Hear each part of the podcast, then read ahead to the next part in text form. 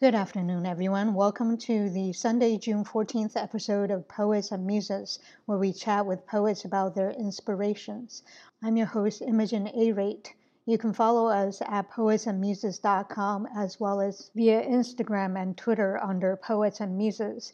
You can also subscribe to our weekly newsletter either at poetsandmuses.com or other upper right hand side of the Poets and Muses SoundCloud page. And now, in addition to the Poets and Muses website and SoundCloud page, you can also listen to our podcast on Apple Podcasts, Stitcher, as well as TuneIn.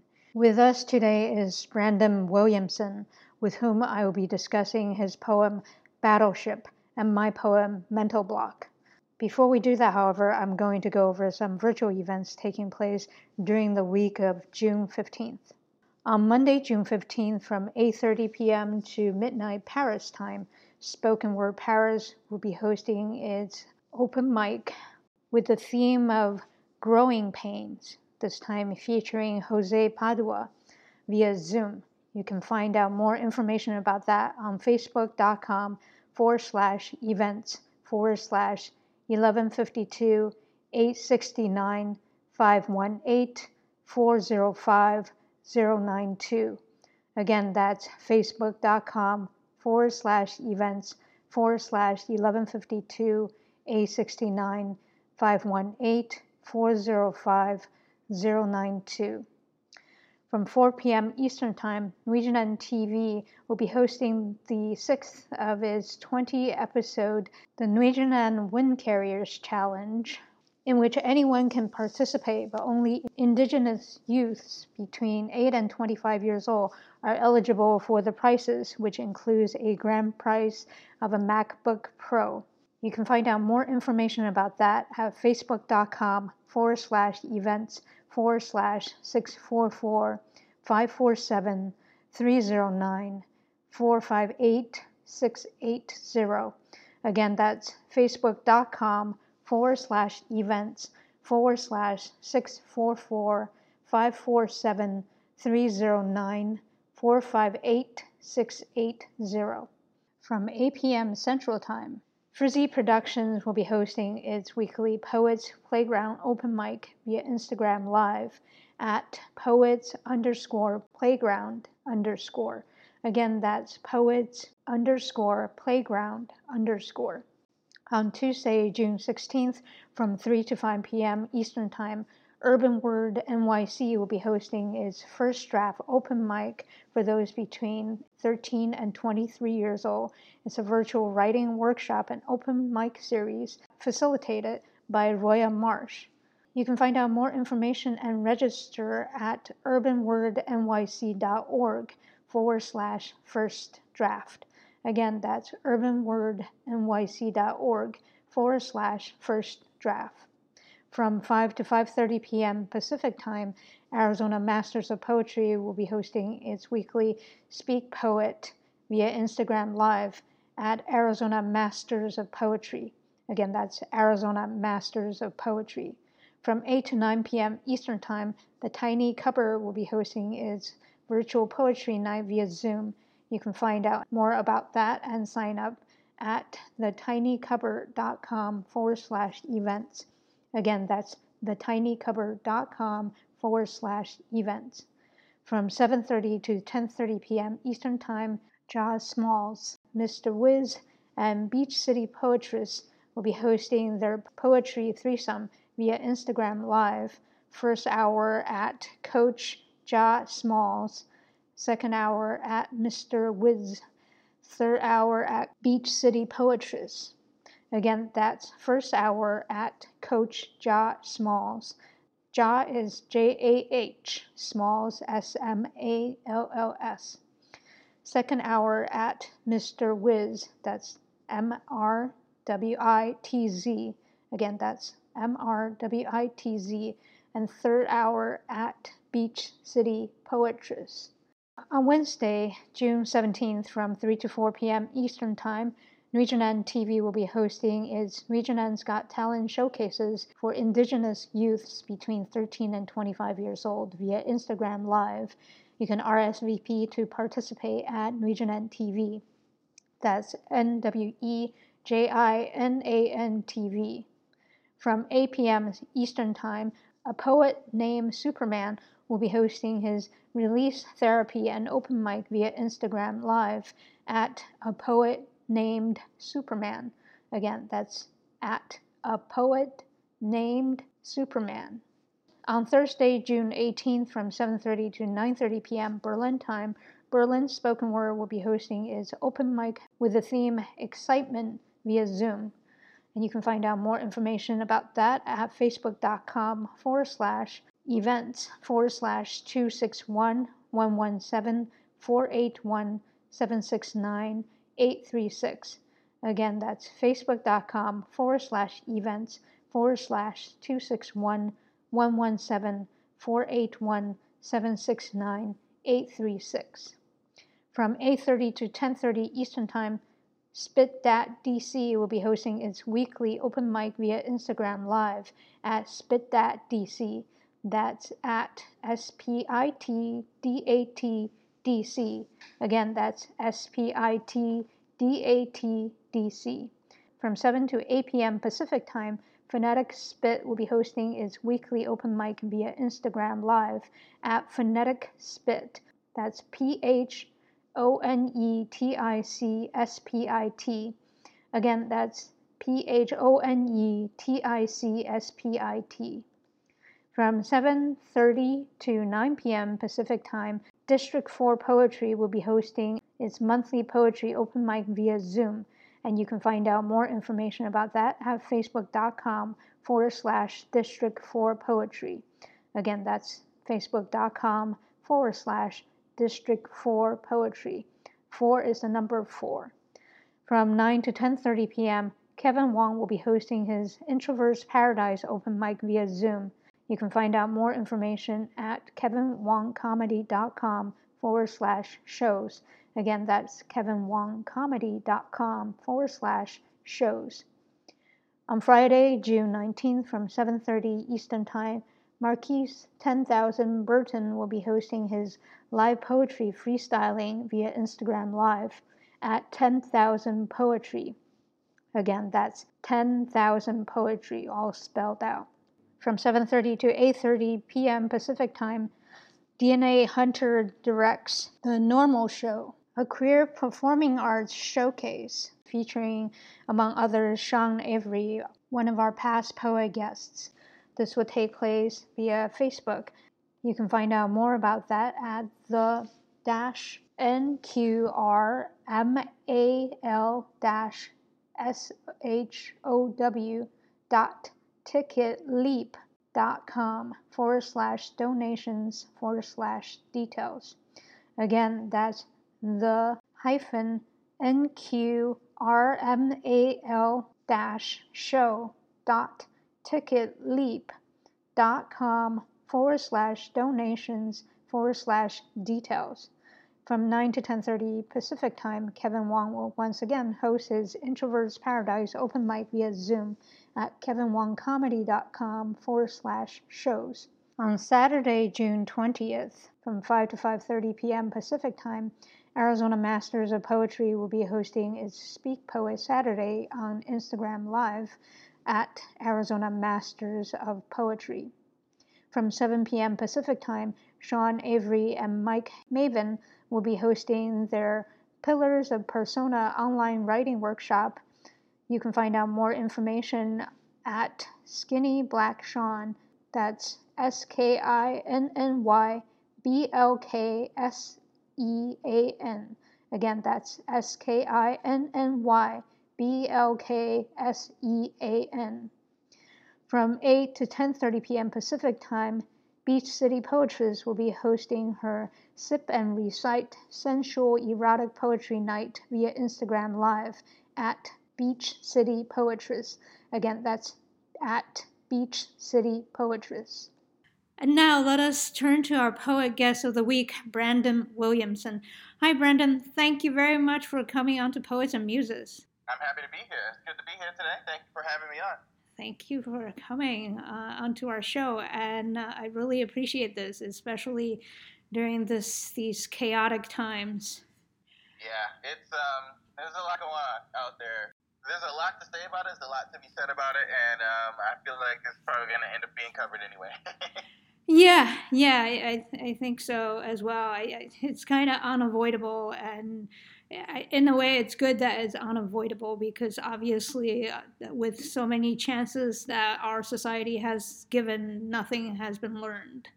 Yeah, that's exactly it. I mean, there have been a lot of protests that protested the exact same thing, and, and you know, the voices just haven't been heard because the message always gets skewed into something entirely different.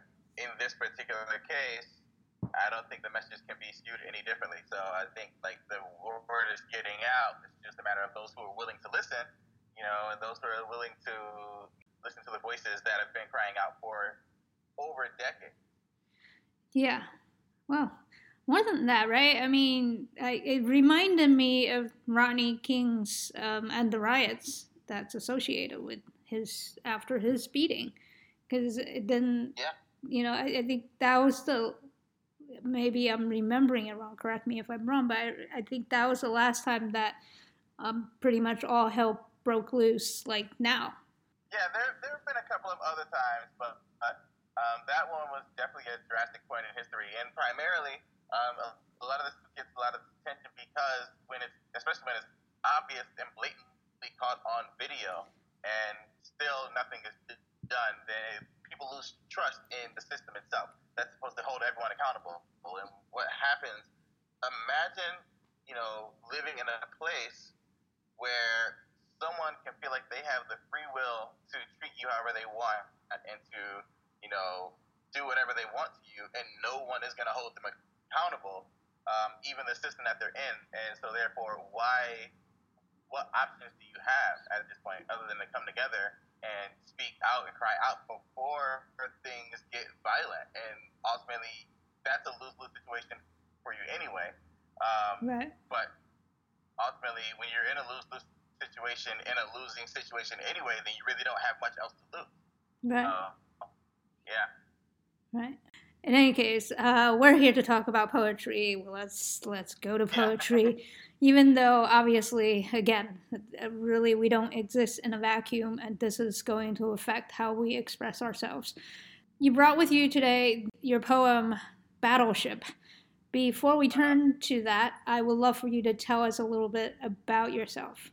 Sure. Uh, so my name is Brandon Williamson. I live in Buffalo, New York. I'm the host and founder of the Pure Ink Poetry Slam. It's a uh, poetry slam that happens here in Buffalo, um, where we get together every two weeks and do open mics, and you know, I basically try to give people a voice to uh, share their stories, to perform poetry, to do storytelling, comedy, whatever kind of piques your interest, and you know, have fun and engage your audience while you're doing it. Um, I have a theater background.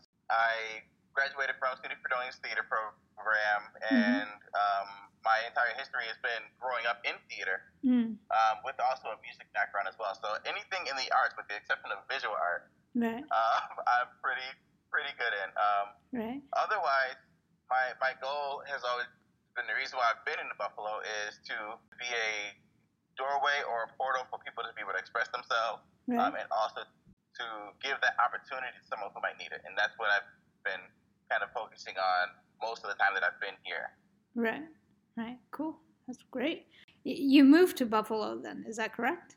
No, born and raised. Oh, um, oh, okay. It's just, that's the reason why I stayed here. Oh, um, sorry, missed I've, that. I've had like visions of like moving to New York City and pursuing acting, or right. you know, going down to Georgia or something along those lines. But Buffalo's home.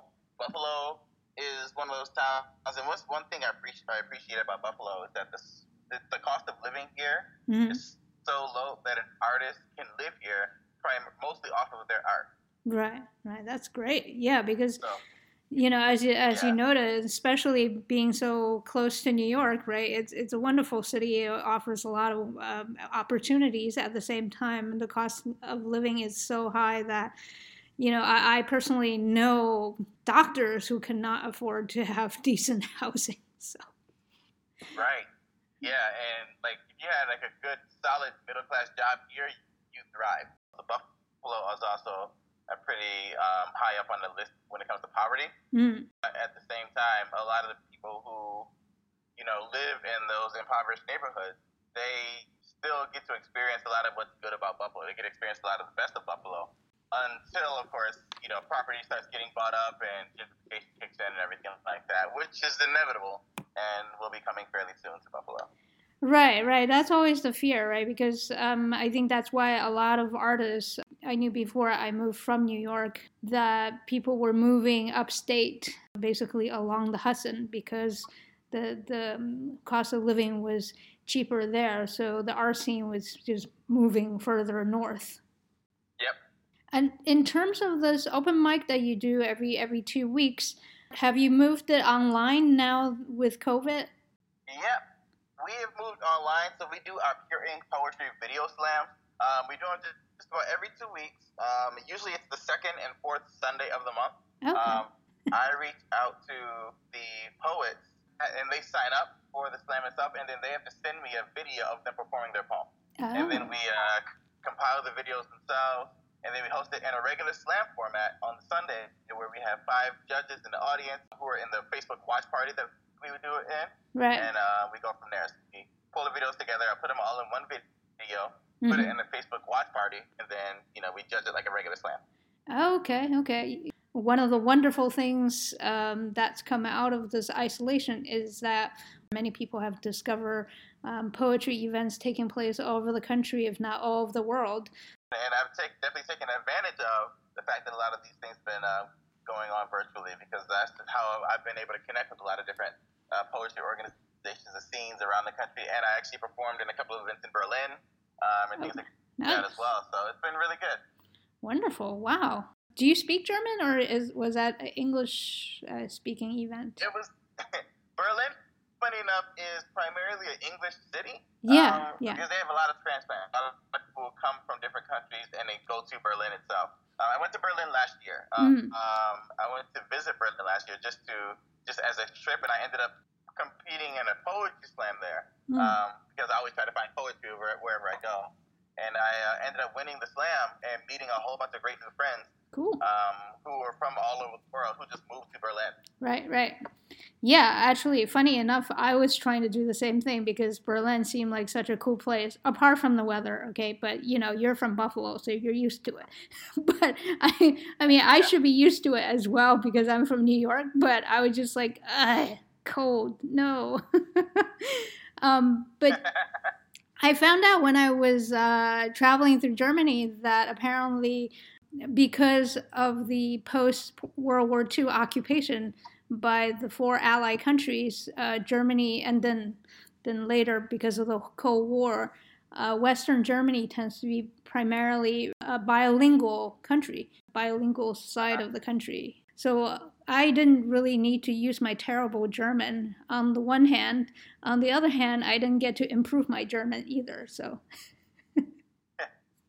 My German is fairly non-existent. I tried to Duolingo Mhm, uh, mhm. beforehand, Yeah. and you know I picked up a few words here and there, so I was able to um, kind of translate a little bit here and there. But otherwise, it was it was pretty bad.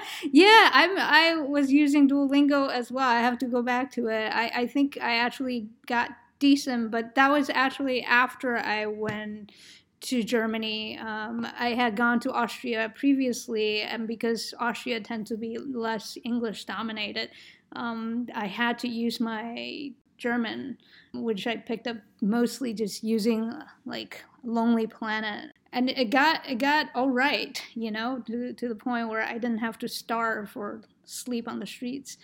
Um, but back to your poetry. Um, so I was wondering, since you seem to be so versatile, what made you decide to go into poetry, and when did you do it? So in college, there's it's a, it's a funny story, but there's two sides to the story. Um, in college, I used to watch and listen to Def Poetry Jam back in the day, Mm, and it was really cool. It was an HBO show that I had discovered when I was kind of just sitting in my apartment, in my uh, off-campus apartment one day, right, and I realized, you know what, this is really cool. I should try this. right, and so I figured having theater as the background, the good thing about theater is that it teaches you storytelling. It Right. teaches you how to kind of like become somebody else and become an entirely different character, but you're always telling someone else's story. Right. What I saw in this particular art form was that you get a chance to tell your own, story right. in your own words. And you can still make a show of it. You can still, you know, because uh, um, obviously my my poetry style is more performance poetry or spoken word. Right. Uh, um, so you can still like you can still make a show out of it, and now you get to tell your own story. So right. I kind of took advantage of it, um, and I figured I would. One night I was doing security. I was a security guard, Mm. Um, and I had a little notepad and I just started writing some stuff down. And I wrote my first poem. Um, it was actually, you know, that was my second poem. The first poem is actually the funny story. So I was um, I was a sophomore in high school and I was hanging out with my girlfriend at the time. Mm. Um, and she was she was painting a painting um, for a scholarship. It's an art scholarship called the Rosa Parks Scholarship. Mm. Um, and so, you know, it, it's late. It's about one o'clock in the morning or so, and she's working on that she's been working to get the scholarship. It's a competition kind of thing. So I figured I'm here, and you know, I've listened to this poetry thing, so, so I might as well just write something. So I figured I'd write a poem, and I wrote a poem called Sun Ki Lai. It was like based on Rosa Parks, but it's kind of like saying stand up and so on and so forth. Mm-hmm. And I wrote it that night, and I turned it in the morning when she turned in her painting, and I won the scholarship. so, yeah, that relationship didn't last. Uh, but, you know, we both got something great out of it, I like think. Um, but yeah, so that was my first, first poem. Um, and then, like, they had me perform it, and my theater background kind of helped me perform it, and that's when I ended up winning scholarship and realized, okay, there might be something to this. Let me, uh, let me see what, what else I can kind of say in this art form. And I just dove in with it. Right, right. I can feel my heart break a little bit for your ex girlfriend. oh my god. yeah. I have to ask, did she end up going to school on another scholarship, I hope? No, um, it was it was one of those scholarships while you're already there, so it was um, uh, she she didn't no, no she didn't. There's nothing else I can say to save the situation. She didn't. No. okay. Oh man. Um, well, but I, I hope she still ended up get, getting, you know, like her degree and everything. God. Yeah, she, she got what she needed out of it. She she finished. She's finished strong. So okay, she, she was, she's, she'll be her. okay, okay, that's good to hear. That's good to hear. wow, wow, wow. Um, so, um, it, it's really wonderful to to always hear how people come to poetry, and this is definitely one of those wild, wonderful uh, stories and uh, very unexpected ones as well. So, if you don't mind reading your poem for us, I think when people think about performance poetry, they might not envision one with such heavy, like wonderful metaphors as the one you're about to read for us. So, if you don't mind doing that. Sure, thank you. All right. Uh, this poem is called Battleship. And I'm gonna let it. I'm gonna let it introduce itself in a sense. In third grade, I used to have visions of the future. Diagnosed as a nine-year-old imagination, my visions evolved into repeating scenes of my parents' death. Realizing they can't just brush this off as unimportant, much like we do black trauma, I was taken to a therapist who taught me the art of detachment, erecting a wall between yourself and the things you care about in order to function, in order to survive. We never got to the end of the lesson because a board game on a shelf caught my eye Battleship, a teachable moment. He taught me how to play. You build a wall between yourself and your opponent. Set your ship, shoot your shot, and survive. And it sounded a lot like masculinity at the time. Battleship, a game of virility with a secret. See, the more ships I have on the board, the more likely they are to become a liability. So I remove all the other ships from my fleet. I call it security. It's less likely that life will hit something that is near and dear to me. Detachment is convincing myself that I'm doing it for their protection. I've been told that I see the world through sunshine and rainbows. And isn't that just as masculine? To experience so much negativity from the world that when a moment is mildly gentle with me, Consider it Novocaine. And in this game, when you see the world through rose colored glasses, you can't tell the difference between a hit or a miss. And that kind of ignorance is bliss. The attachment teaches you this that even if you lose, this life is just a game you can dismiss. So, how will you ever learn to heal when the pain from each hit starts to feel real? Masculinity is playing a game of Battleship in front of an audience, putting on a show like you know exactly what you're doing when every decision is really just a shot in the dark. Echoes of people behind you who hold your secrets in their eyes, people in your corner with knives in their pockets, whispering sloppy, sloppy second guesses in your ear. Miss, if life fires you close to your ship, put on a poker face. Act like you've been here before. Hit. When you hit, you stay silent. Detach from the pain. Tell yourself a story of how it built character, how you will grow from it. Hold back the water coming in from the damage. Don't let it well up. Swallow it down and man up. Stand tall and sink slowly. You always fire back. Reciprocate the damage. You see four hits. That water begins to rise. You will begin to sink.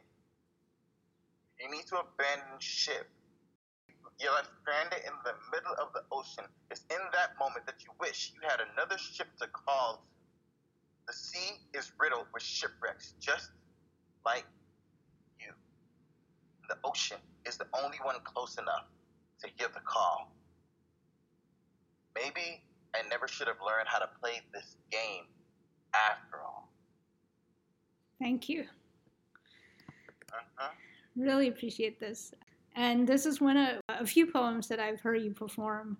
They keep the theme of talking about a game, talking about one particular thing, and then obviously going into another thing. As I said before, you did the poem. Usually, when I hear spoken word, I don't hear one po- poem that goes with a metaphor throughout, a consistent metaphor throughout the poem. It's usually um, metaphors that's on on one line and then people go on to another metaphor in another section they kind of punctuate so it, it's really different to see your poem where you're basically going it's it's one poem per metaphor yeah yeah. It's a form that I, I personally love because it allows you to take something, take a concept that's familiar and Mhm. pull a lot out of it. Mm-hmm, mm-hmm. Yeah, I, I think that that's exactly it. And also, it shows this familiarity with the concept, right? It's not just touching on something, and you're really going into the depth of it. You use that to demonstrate the underlying message that you're trying to trying to get across. Since I've seen I've heard three poems of yours that similar in that sort of style. I was wondering, is this one of your dominant styles? Um, how do you approach poetry writing?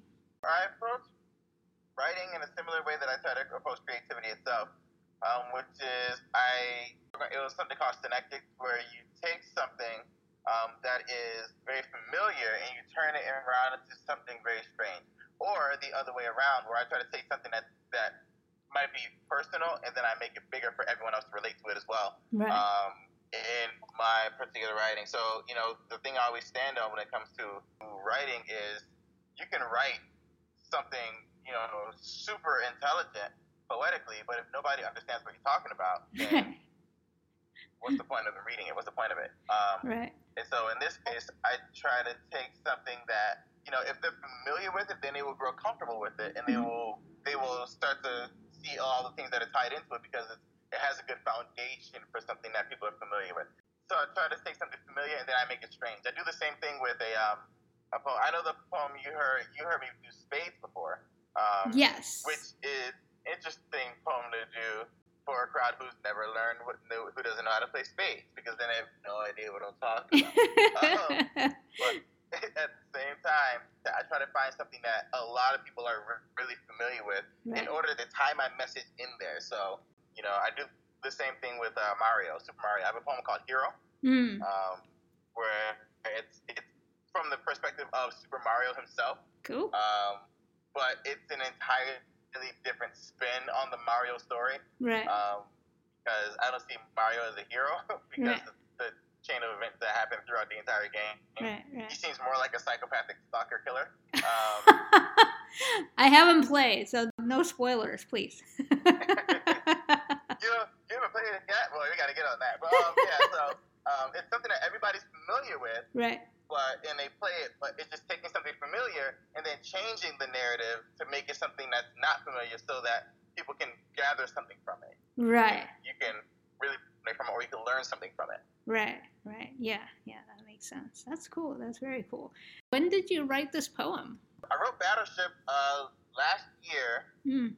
I wrote it in a like I had a little writer's block. I was suddenly I just had this like the doorways, the gateways open, and I spit out like four poems at once. Right. I mean, Battleship was one of them, um, Right. and it made me think about. And yeah, I, I want to say it was sometime early last year, mid Mm. to early last year, uh, when I was going through a. Um, I recently had a pretty good size falling out with one of my best friends, Mm. and in this, our in our conversation, she asked me, "How is it so easy for you to just, you know, to turn it off, to shut people out?" Mm. um, detachment. How is it so Yeah. easy for you to detach from, you know, people and so on and so forth? right. And it is something that I, it was a skill that I've had for a long time, which is being able to cut, cut like the way I feel for something off Mm. to just, in order to like be able to function and do what I need to do. Right. Um, and kind of getting caught up by things, and it's kind of gotten me through Right. a lot of decision making in a sense. And when it came to me and her as friends, she was asking that in relation to her, and I, I never really thought about it until she mentioned it. And that's when I realized when I thought about my third grade therapy sessions, Mm. and that was the that was the lesson that was taught that he taught me in order to be able to get through the rest of third grade Right. was you know being able to you know detach. So when she mentioned that last year in our in our conversation, Mm. um, that was when I realized that it was something I was kind of. It didn't come naturally. It was something I was taught and trained, Right. and I, I, enti- I entirely forgot that that happened. Right. It was something I entirely blocked out. So that's Wow. what brought forth the entire idea of the battleship poem itself. Right, right. Speaking of that, I, I th- thank you for anticipating my next question, uh, which was like, was this autobiographical? So, can you tell us a little bit about the that experience when you were nine, when you were in third grade? Um, Yeah. Um. So when I was in third grade, I was in uh, elementary school, and every once in a while, it, it, it's kind of hit me kind of like a barrage. Um, but I would have these, I guess you can call them episodes or a, a series of just daydreams where I would just see my parents dying in different Mhm. ways, and ultimately it wasn't like any gruesome deaths or anything like that. It was just the concept of them dying mm, uh, um, that kind of hit me over and over and over again, and I would always bust into tears. Um, so in class, I would just be the kid that just bust into tears out of nowhere, and I'd have to stand outside. The teacher would kind of like, you know, check on me, make sure I'm okay, right, which over time wasn't productive. So they called my parents. right, Um, and, you know, I told my parents what was going on, and that's when they kind of just took me into the session itself. So I would say it lasted for about three weeks or so. right, Um, when they uh, took me to the therapy session, Yeah. I went in not knowing what was going on, and the guy was asking me questions, and I just answer them regularly. And it was kind of boring until I saw Battleship on his shelf. Um, and, and in seeing Battleship on the shelf, all I wanted to do, like after the first session, because you know we were poor, we we weren't poor, but we weren't like like we didn't have enough to like be able to just get like board games you see on TV and stuff like that. So right, us not having the money, I never played Battleship, but I always wanted to. I saw the commercials on TV, right, and I just wanted to try this game, and it seemed like really cool. So I just wanted to get through the session right, in order to play Battleship after that. Um, right, and so, like, I would try to end the session as fast as I can by saying, "Yeah, I'm fine. Nothing's wrong." Blah blah blah, and um, so on and so forth. But I remember the first session that he was talking about was kind of teach me, talking to me about you know detachment and you know being able to kind of function and everything like that. right, And after a while, I was like, "Okay, that's really cool." And then I saw the battleship. By then, I was already checked out. right, So the thing about it was, although the therapist taught me about detachment and everything like that, I didn't second half of the lesson, which was the part where you wor- learn when to reattach or bring things back, back together, Ah, or you know address those. So in my life for the longest time, I, I was able to detach from something and Right. then just leave it. Right. And so that's why this poem became a battleship poem. Was Right. because of the battleship in the therapist's office, and when it all came together, then that concept just kind of carried over with me.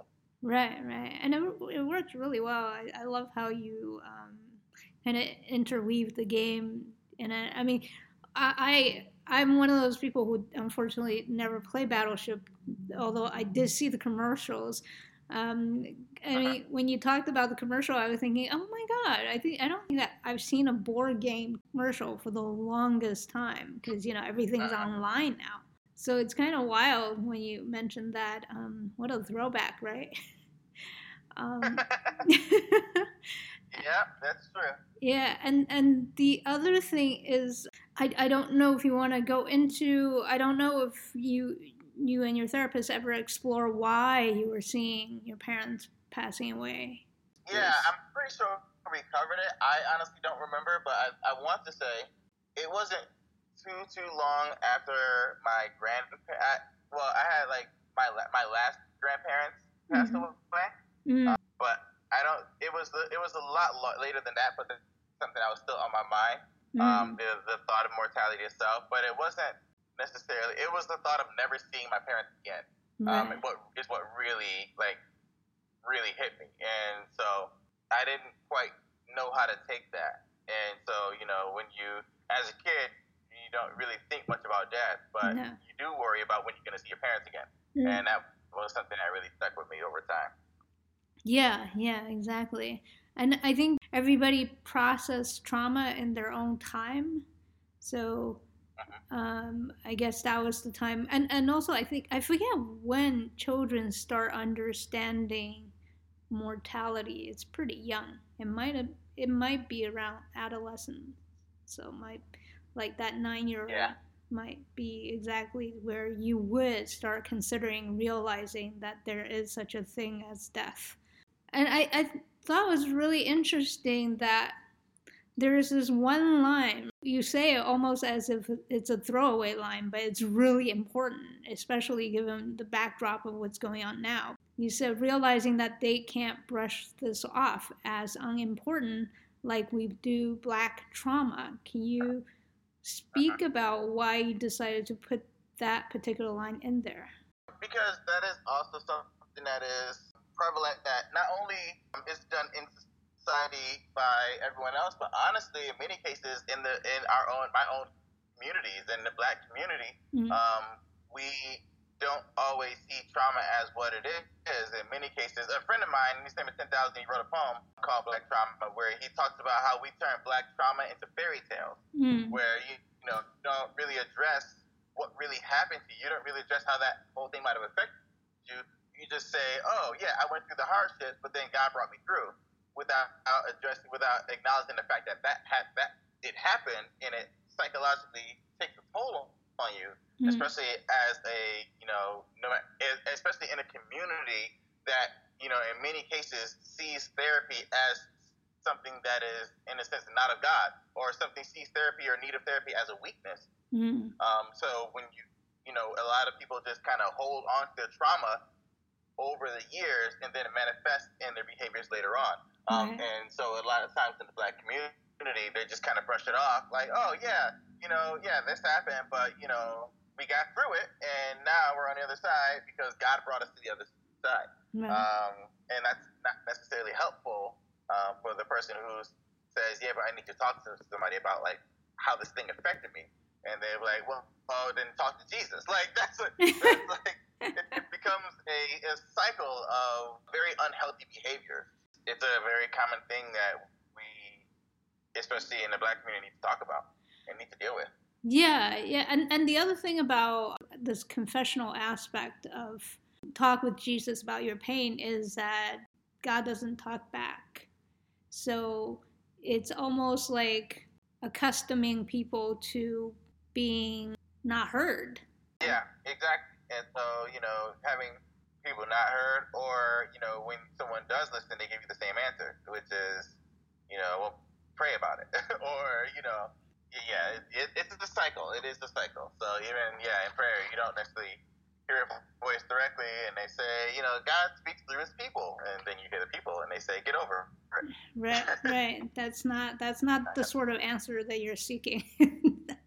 necessarily. And and and I find that um, uh, when I was reading up and studying about the Holocaust, for instance, right? Um, you know, for people who are going through that sort of trauma on a very consistent basis for a long time, which the black community knows about incredibly well, because um, this is going on for like, like hundreds of generations, basically, uh-huh. is that you don't have the time to be vulnerable. I, I don't know what you think about that idea.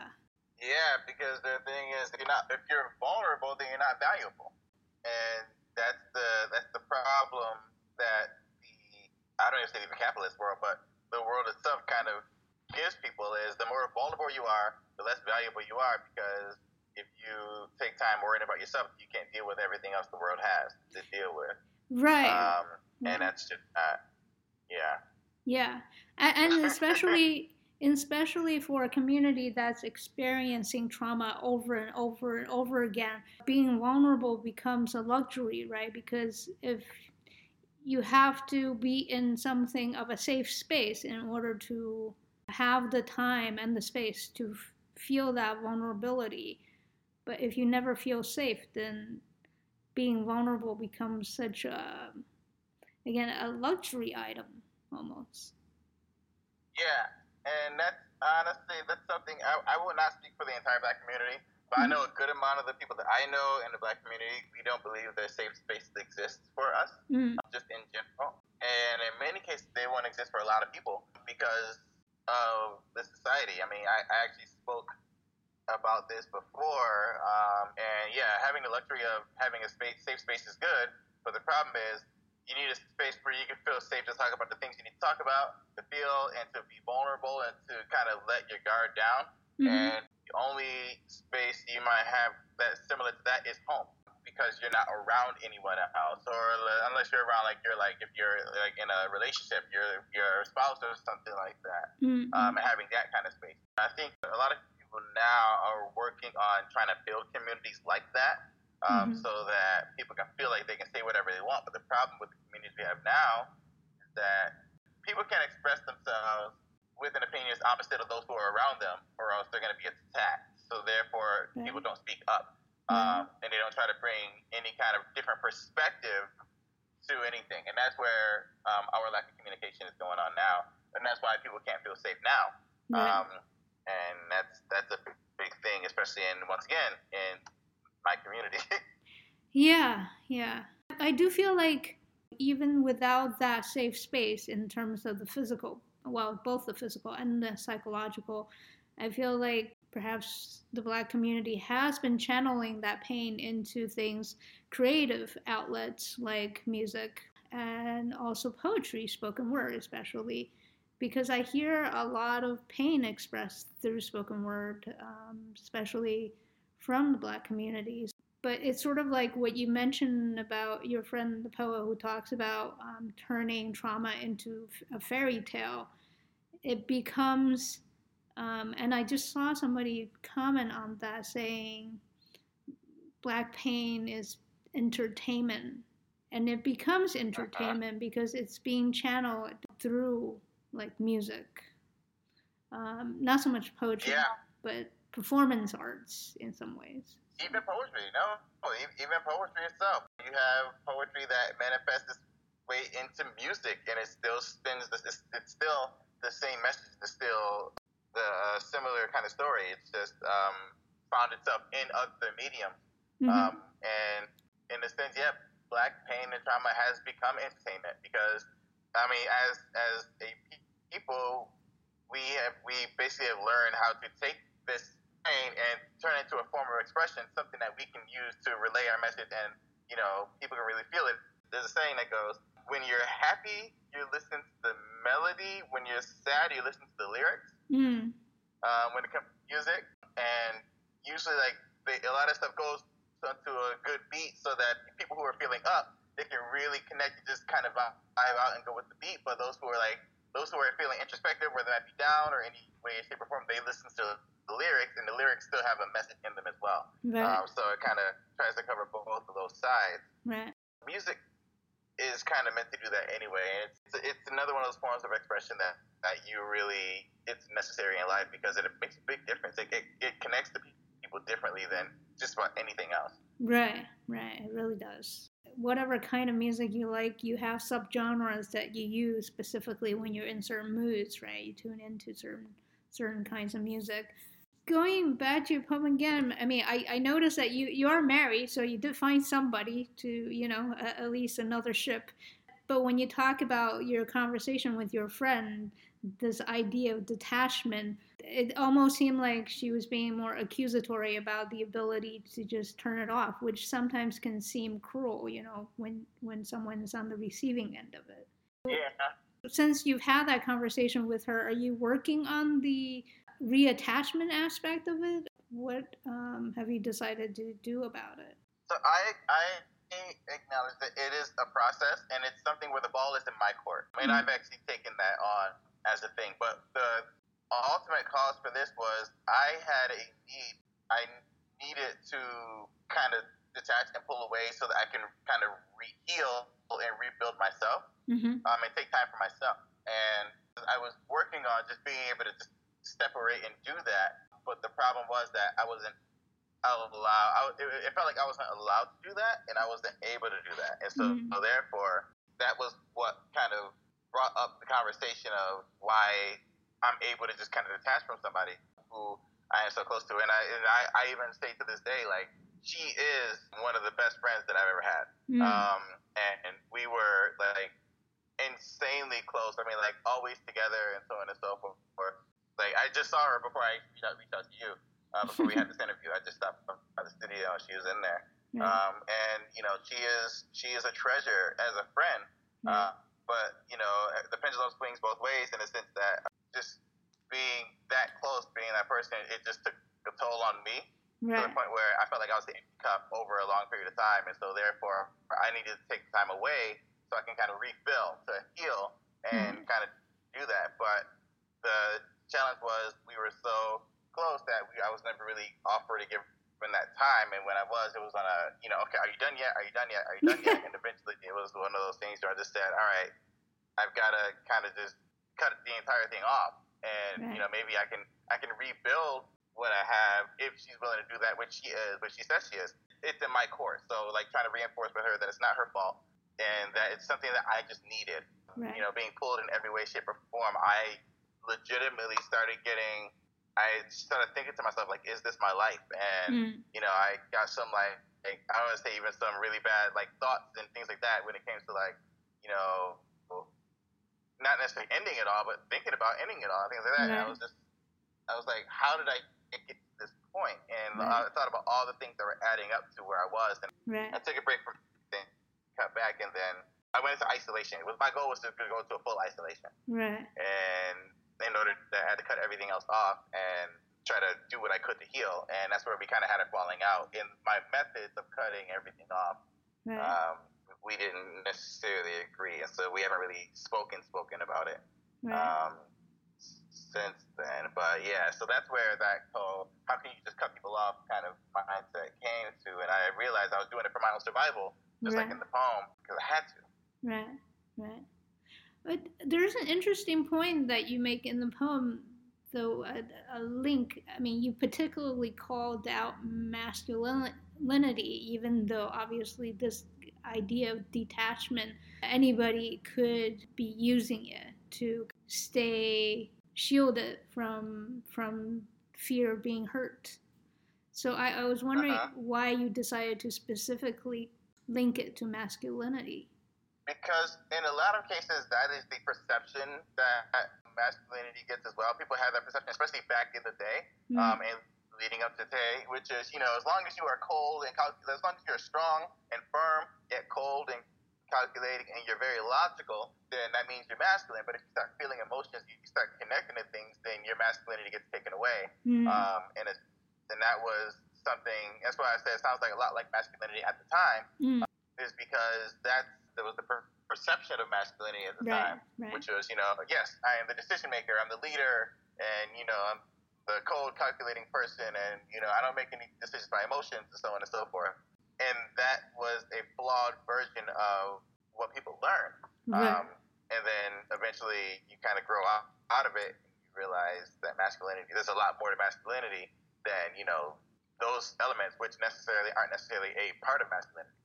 right right yeah like like you said it's not and and women as well they're they can not only be logical and, and scientifically minded or whatnot but also very cold Yeah.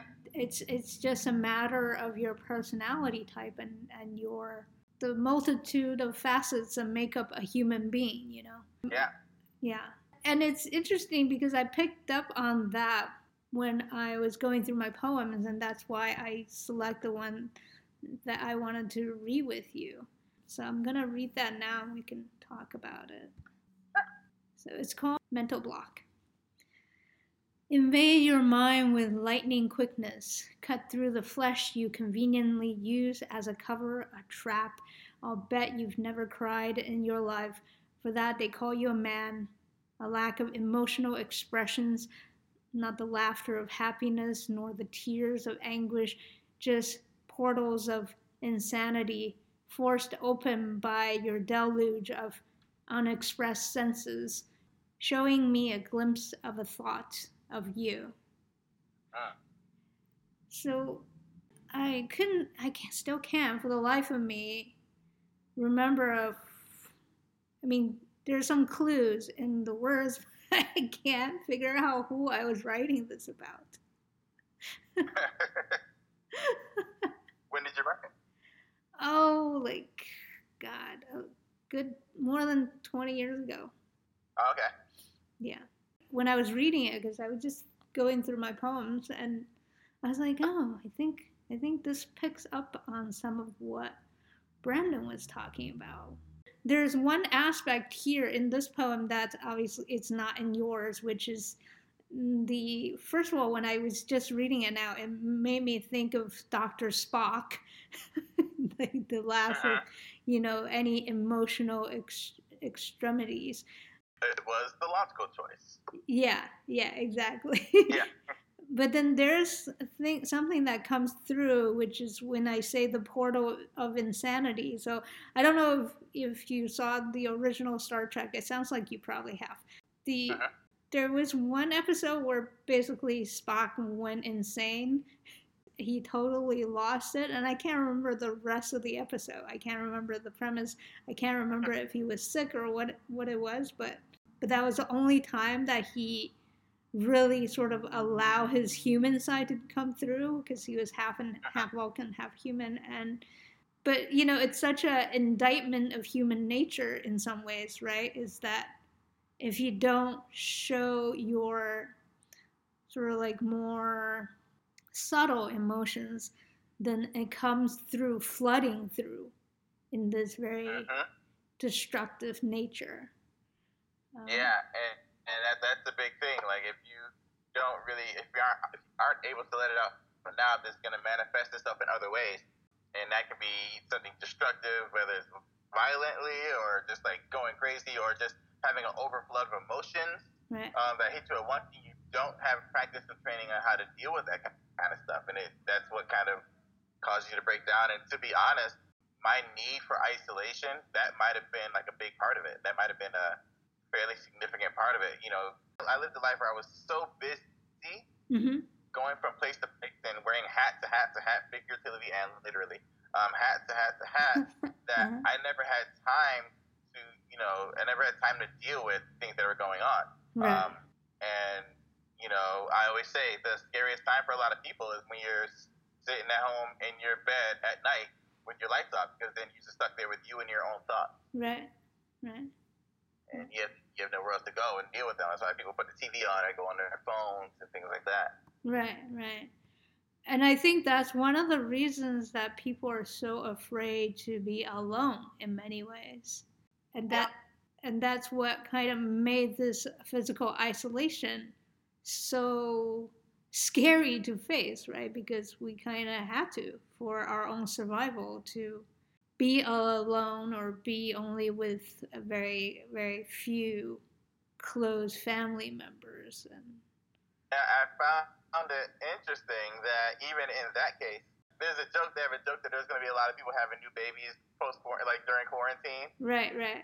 But on the other end of the spectrum, I think this is also there's a lot of divorces coming during quarantine as well. Yeah. Um, because now that couples are together, they realize that you know there's nothing else in between them but them and their thoughts and each other, and people realize they just don't like each other. I guess I don't know. Um, yeah. When you're so caught up doing all the other things in the world that you never really pay attention to your partner, you never really pay attention to the things that are close to you or yourself, then you know when the world stops and, and you have nothing but yourself, then what's what's how's that going to change? So that's what we're looking at now. Yeah. It really is. I read this article that says basically what you just said about you, know, maybe not so much a baby boom is coming rather than a, a divorce boom. uh-huh. because you know we we live in such a a full life now because of the online virtual world that we can easily be distracted from any issues that we should be facing, but we can push that off because that's it's always difficult to face your demons, right? So we can because of all the distractions that are available, all the TV shows that are out there, all the online, the social media, all that, we can really push that away and then work because we're such a society that values above all work success you know professional success uh-huh. it's uh, again another yeah. thing that we can legitimately say but i have to worry about my profession whatever to again put off some fundamental personal healing that we need to be doing yeah absolutely and this entire thing is as bad as it is for you know the world. For me personally, it couldn't have come at a better time. Mm. Only because it did give me a chance to do that healing that I needed, to do the isolation that I needed, right. and I was able to fully commit to it. And I was able to really kind of get back to myself and figure out where my transition, where my change happened, mm-hmm. and kind of like it allowed me to kind of go back to who I am at my core mm. at my, my root without all the other outside factors. And now that I've been able to do that, the goal for moving forward is to figure out how to make it sustainable right. uh, going forward and to not lose track of it. And right. um, one of the things that really was the root of my healing was actually music. Mm. Uh, listening to music from back when I was, you know, a teenager, mm. um, and the stuff that really built like my values and things like that. That's the stuff. That's the stuff that really re- helped me reconnect. Mm-hmm. Yeah, I'm really glad to hear that because it sounded like you were, you know, at the edge of something really dark, and and I'm glad you had the. We were forced in some ways to find the time to really deal with um, personal, personal pain and trauma. Uh, Are you still in the process of figuring out how to make this the solutions more sustainable? Yeah, um, and when the world opens up, then I'm gonna kind of figure out how to put it into practice. Mm. Um, but as for right now, now that I am in this place, the my I have a few things that I'm working on, which are of course the biggest one that I needed to learn and to enforce is setting the setting of boundaries mm. between me and the people around me, and also just kind of getting in the habit of being able to say no. Mm-hmm. Um, because I'm, I've always been, I get this from my dad, so he's guilty of this too. Um, I've always been in the uh, mindset of if you're in a position where you can some help, can help with something, or can help somebody, then you should. Right. Um, but it just what happens is that becomes a bad thing when you just take on so much on your plate right. um, that you eventually become so necessary to everything around you that you can't you feel like you can't step away from it right. or else it'll fall apart. Um, right. And so that was something that this kind of taught me is being able to step away and understanding and experiencing what that freedom feels like mm. and and holding on to it right. with all your might. Right. Um, and you realize that you, you need that time. That time is crucial to you, to your survival. So That's good. That's wonderful. Yeah.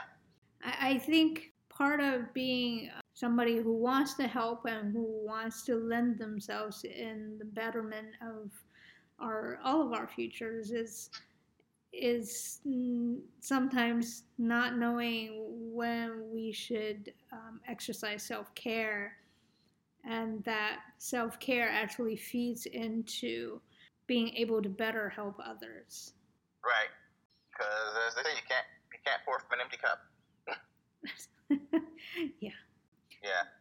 So, given the situation that we're in now, the social situation in which kind of forces open the world, despite the fact that really we should be social distancing at the same time, there are some social ills that just can't wait. What are you doing these days? In I mean, you're doing this virtual slam every other Sunday. What else are you doing to keep yourself both sane and helpful?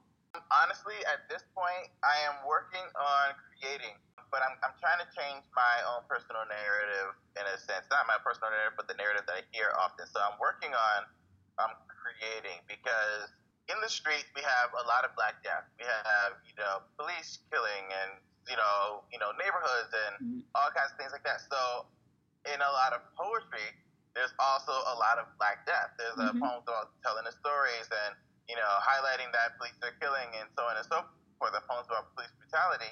And what I'm working on now is going in the. Uh, I'm working on, on building kind of a poetry narrative that talks more about the obviously going more into black life mm-hmm. and going more into the, the lives that we live so that we don't always have to die in our art.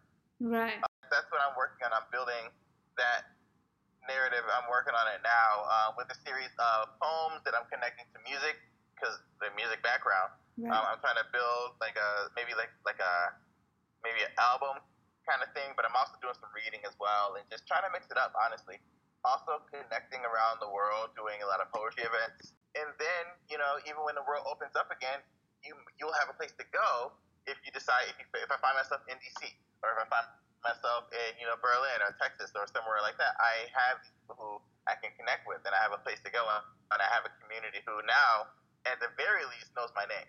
Right, right. Yeah, I, I find that that is one of the positives, as you were saying, despite all the unfortunate things that are happening and um, the death that's surrounding us right now, is that we can take positives from it and I feel very lucky to be able to have the technology available to reach out to people from all uh, across the country, all around the world, and to still maintain our creativity and find inspirations all around to keep writing and keep creating. I want to go back a little bit just to to the poetry, to the so one of the reasons I selected my poem was was also because you give your perspective, which I feel like my poem was all, almost begging for, right? It's begging for the explanation because the speaker of my poem was basically wondering what the f is going on. Um, I, I don't know if that's what you were hearing from your friend as well, but I felt like your poem, in essence, gives an answer for it. Yes, true. And it it is an answer that so seldom is offered when you find yourself in such a you know frustrating situation. Yeah, because you know the whole you know building a wall uh, between yourself. It's it is something that, in essence, in many cases, as a youth, it's taught to you. Mm-hmm. Uh, and also, it's kind of like one of those things where it's like, you know, you think about even like your superheroes and even like your, your heroes in movies and so on and so forth, and you know, the most masculine people in the world mm-hmm. still have this kind of thing about them, this stigma about them, which is, you know, you don't bring emotion into it. You are cold, you're calculating, you make decisions strictly based on logic, and so therefore, you know, Spock, Spock esque, and so therefore, masculinity must be the absence of emotion. And people make, and it's often that jump that's being made, especially as a kid. There are no real shades of gray. It's either one thing or another, as much as your imagination allows it. It's either this is good and this is bad, and then eventually, as you grow older, you realize that there's a middle ground. There are a lot of things in the middle. So, for example, as a kid, you learn don't go in the street. Mm-hmm. And then as older, it's like, oh, well, you can go in the street as long as you look both ways. Right. And then now, as an adult, you don't even look both ways. You just walk in the street. um, and like the same thing kind of work with masculinity, except it doesn't continue to be taught over years. You teach the beginning, and then you people just learn it over time. But people get hurt more and more as you're learning, and that's a challenge. Right. Um, so you know, you learn that masculinity is this, this, this, this, and this. When there's a lot of other shades of gray that go into it, and you know, you don't learn differently, so you just play the role right. until eventually you hurt enough people that you realize that you're doing it wrong, right. and so on and so forth. Not necessarily doing it wrong, but like you're doing it in an unhealthy way. Right. Or, or, or people just get the hint that something is wrong, but they don't necessarily know what it is. And that, that's very Uh-huh. frustrating. And going back to what you were saying of your poems, you were talking about hit. You keep yourself from being hit. You keep these emotions, keep the oceans from rising within you, you know, keep the emotions at bay. At the same time, you have to hit back. You have to kind of and that also reminded me of all these especially uh, these action movies right it's always some incredibly traumatic event happens to the hero usually his family gets killed or when you're ta- talking about i forgot his name oh keanu reeves latest character Oh, John. John Wick, yeah, uh, you know his dog gets killed. So uh, you know whatever it is, it's basically the one some of the most traumatic things happen to the hero. And instead of going to therapy, which really we sh- we should have those heroes do, they end up killing a bunch of people. Uh-huh. And it's just some of the most unhealthy reactions that's being portrayed. It, it's one of the one of the movies that actually uh, makes me laugh with that is uh, Bad Boys Two. Have you seen Bad Boys Two?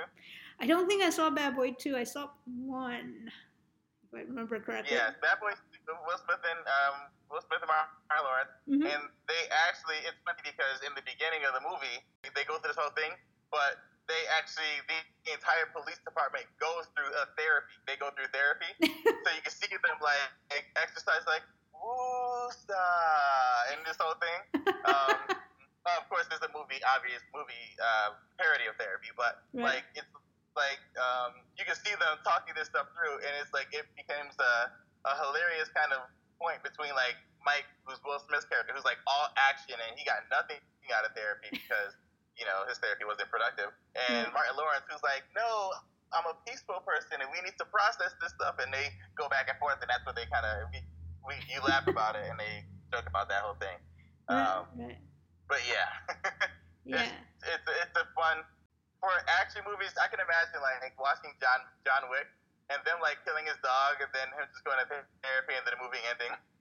Yes, I think if that was the second addition to John Wick, I, I think obviously his fans would just throw a fit. But Yeah, but on the other hand, I think he would have had a totally different following. It would have been a, a you know like one of those cult hits or something because it would have been so yeah, yeah. weird. Such a random ending to that, right? And which in real life, and and this is what kind of how Hollywood take advantage of us, right? Take advantage of the worst in humanity in some ways, is that it channels that anger and make it into a, a action movie that gets us to dig money out of our pockets collectively, a lot of money at, at the same time it it also makes fun of something that's really useful like therapy and then Yeah.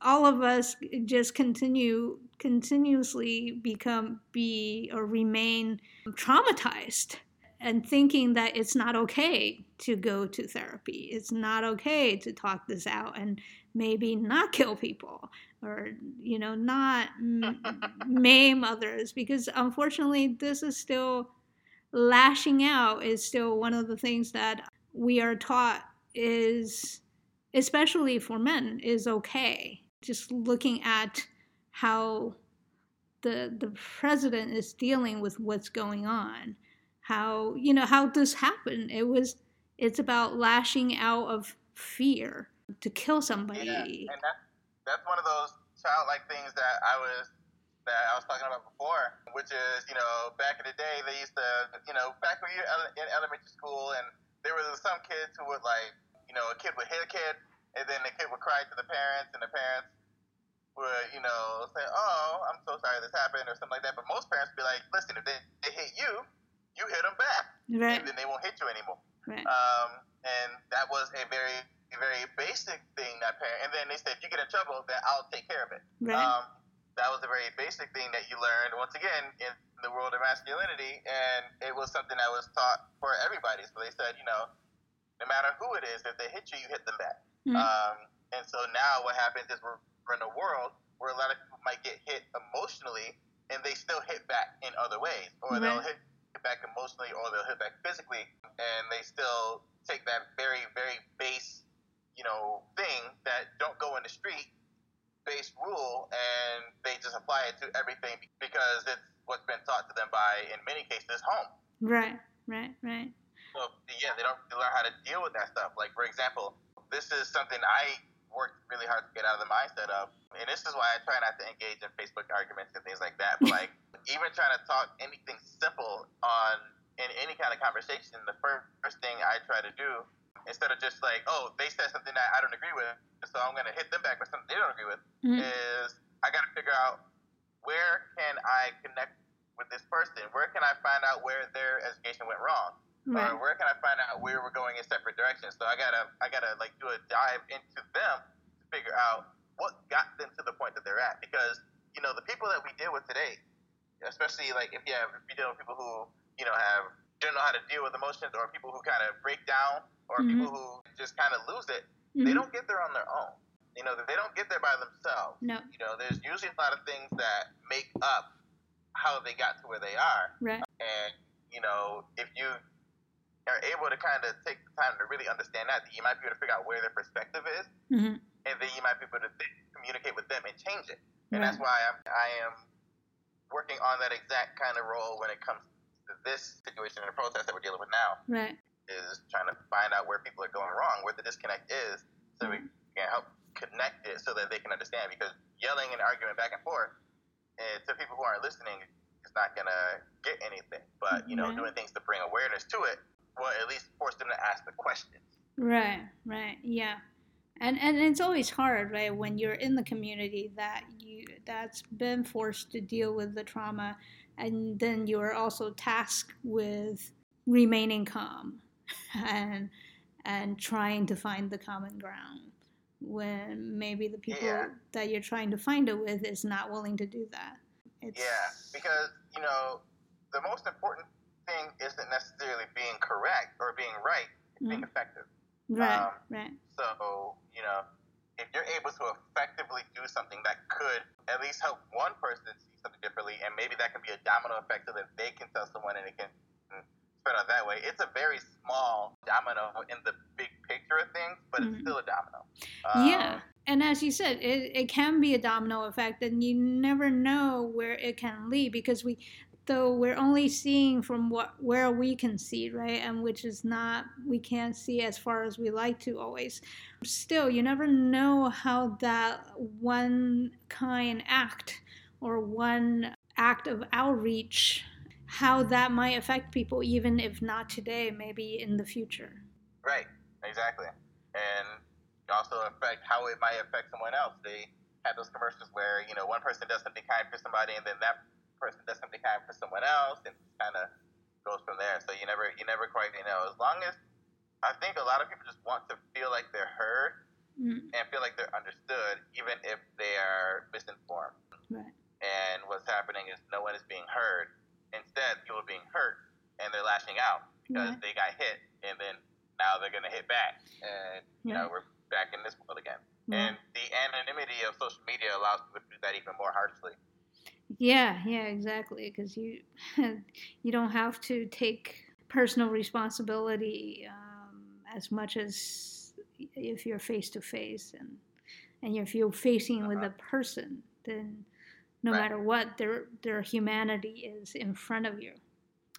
So, um, and I I have found that I've had some of the best conversations with people who even we we have opposing viewpoints and everything like that. I've had the best conversations face to face because then, and this is why even in the workplace, I don't like emails. I don't like, like phone calls. I'd rather just go to your office because, um, like I said, face to face. And one, you have to deal with me, um, right. and also it, it allows you to really kind of see each other, right. and you can see someone who really believes what they believe in. You can see the passion and conviction behind it, right. and you get to know a person by that. Uh, there was also another saying that said, "A person convinced against their will is of the same opinion still." Which is, you know, if you, no matter how much you try to convince somebody, even if they say, "Oh yeah, you're right, you're right, you're right," they still believe the same thing because you're trying to force your opinion on them as opposed to, you know, helping them understand why it's a, or not even opinion, force your information on them instead of helping them understand why it is the way it is. Right. Why it is the way it is. So some just kind of give in and just let it go. Yeah, yeah. I think people were definitely much more accepting of something that they believe they came up with than mm-hmm. than accepting what somebody else might say, even if you come to the same conclusion.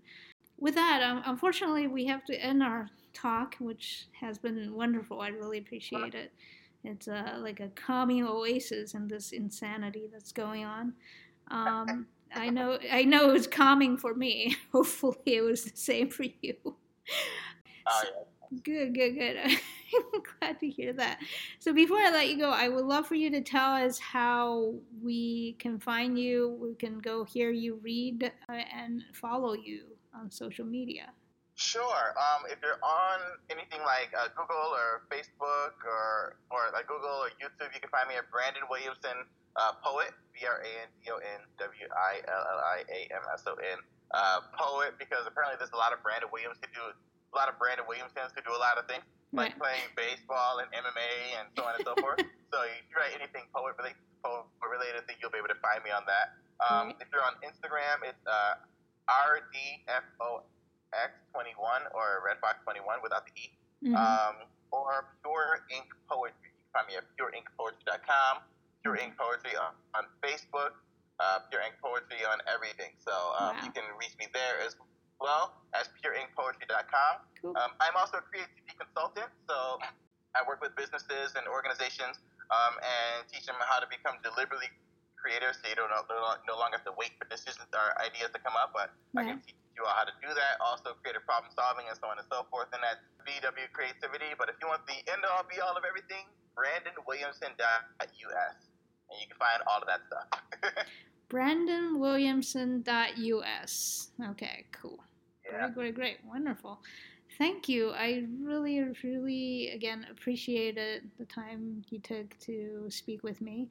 You can follow us at poetsandmuses.com as well as on social media via Instagram and Twitter under Poets and Muses. You can also subscribe to our weekly newsletter either at poetsandmuses.com or at the upper right hand side of the Poets and Muses SoundCloud page. And now, aside from our website and SoundCloud, you can also listen to the Poets and Muses podcast via Apple Podcasts, Stitcher, as well as TuneIn. Thank you very much for listening. I'm your host, Imogen A. Rate. I hope you continue to keep yourself safe and healthy, and I look forward to bringing you another episode next Sunday.